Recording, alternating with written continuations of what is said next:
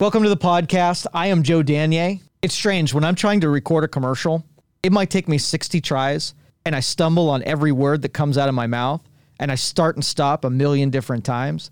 And from the listener's perspective, you don't know that I invested 30 seconds or 30 hours into recording something. But it's so strange where I can have a conversation with another person, say things so eloquently, and get my message out in like 10 seconds without ever having to repeat myself or do it again is when we start hanging on the words that we say and putting extra emphasis on the mistakes that we make that it makes us keep doing it over and over and over again. But that practice, that going through the rehearsal of trying to get it right, while it might be annoying and might take longer because you're paying extra attention to it, even when you speak in real life, through just another person, through a conversation, you get better at it because of that practice. So I'm going to tell this story about hard knocks. I'm going to start this chapter, I'm not doing uh, these in order these are not in chronolog- chronological order. Uh, these are basically just concepts, and I'm going to tell you my story because I'm telling you, when you do business, when you try to improve yourself, when you try to get better, uh, it's the process, no matter who you are, where you figure out what not to do way before you figure out what to do. And so I'm going to call this one first the closet. All right, it's story time. And ever since I was a kid, I knew I was going to do something in business lemonade stands, baseball card, bike shop, flowers, selling balloons. If you if you can think about it as a kid, I played around with doing it and trying to exchange for money. And so early 2000s, I wanted to get into the computer business. I had no money whatsoever. I wasn't even that great in computers, uh, but I decided that's what I was going to do.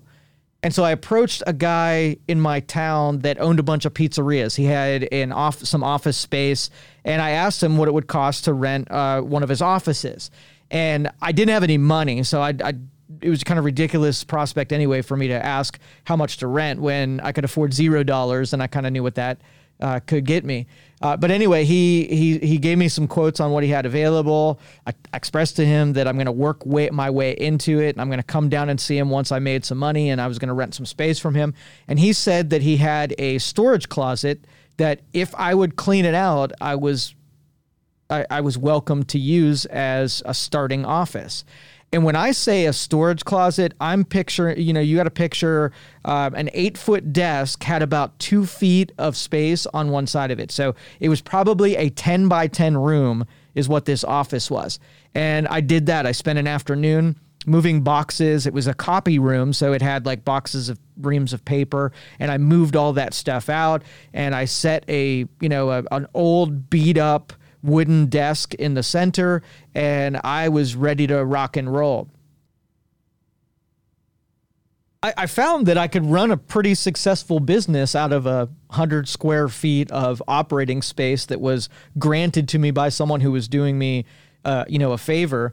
Uh, but it, it was I was proud of it because it was something that that was mine that I, you know, that I can earn into. And from that point on, like I was operating out a little little space. I was going into the field. I was working my tail off. wasn't making a whole lot of money to do it, but I was earning my way. Not only proving to myself that I could do something, but I also was proving to a landlord that I was dependable. He saw me show up every day, and so when I was ready to ask for some a bigger space, I had some reputation to be able to trade on. Uh, versus when I first came to him, he kind of knew me, but he didn't know who I was or whatever. And I'm I'm, I'm kind of going back. Like, let's just say some dude came to me and said, "Give me some office space." Would I give him a closet? There was there's two parts of this. I'd, I, I'm like, you know, that's a little insulting, right? Throwing some kid in a closet, but at the same time, opening up your space and giving, uh, you know, some someone. Uh, a free operating space so close to your operations, it's a it's a weird predicament, and and I don't want to gloss over this. This is like really important to the part of the story where, you know, when you make a, you know, when you picture yourself as a, as an owner of, of, of a business, you don't picture yourself operating out of a closet. And so I want to like really describe what this is like because you know you you say I want to be a rock star and on stage. What you get handed first is not a microphone and 10,000 people in the audience and even a stage. You get the opportunity to do something on such a small scale. And it's so good for you to prove that no matter, you know, what the you know the feedback is or, or, or what kind of impression you make or how many people you get exposed to. This is at this part of the game, this is a you versus you part of the game. So I had to get into that office in that small space and I had to treat it like it was a million square foot of operating because I was just, I was given something that I absolutely didn't deserve. So that's the first thing. Like if I want to be a rock star, chances are I'm going to be given the most humble version of what I asked for to see if I treat it as something that's way bigger than what it's being presented. And that's why this is a pivotal part in my story because every step of the way of, of when I made an ask, I was given something. But if I took it for granted or I you know, if I minimized it, I would have totally missed, uh, you know, my beginning. And you know, people who I sit down with who are just getting started in their business, they they usually are missing that element of it. The get started element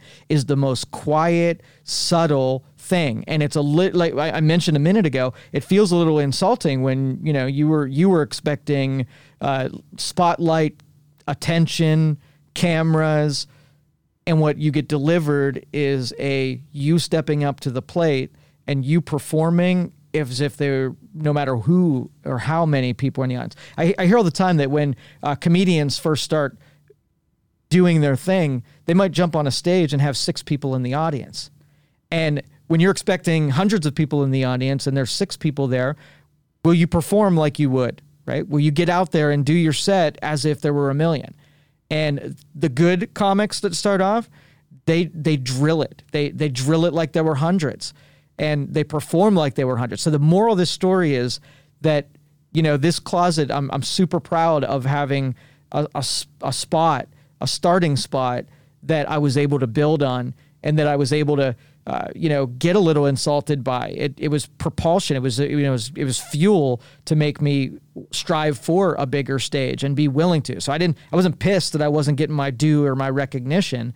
Uh, I was very thankful that somebody gave me something they didn't have to. Uh, and in the future, maybe I give someone else the opportunity that was, you know, was was given to me as well. And I think that's how a lot of this works. Is that, um, you know, people ahead of you are always willing to lend you a hand and and and give you a little bit of an advantage because if they can see in you something that they they were or something that they were at one time, um, it's it's easier easier to bless that and kind of give it a little nudge along because you can remember when it was hard and you know when you were doubting yourself and when you didn't think you were good enough, uh, and that player versus player thing at this stage. So I at, at this stage in the game. So that player versus player is me situated in a closet with a desk and still performing as if I were in a you know New York uh, corner office with glass windows overlooking the New York City or New York City skyline. Right. I had to perform that way, and I get there. They, I, I I get to the New York City skyline by performing as if. Uh, I'm not gonna, you know, like, hey, I'm gonna give you the the closet show, now because I'm in a closet. And when I get to the New York office, I'm going to give you the New York office show. No, that's the other way around. You're going to get to the New York office because you were willing to give the New York office show even when you were situated in a little closet office. So that's chapter one. I call the closet. Uh, lots of, like I said, not chronological, but I'm going to give you my story one little chapter at a time. Have a great one. We'll see you next time.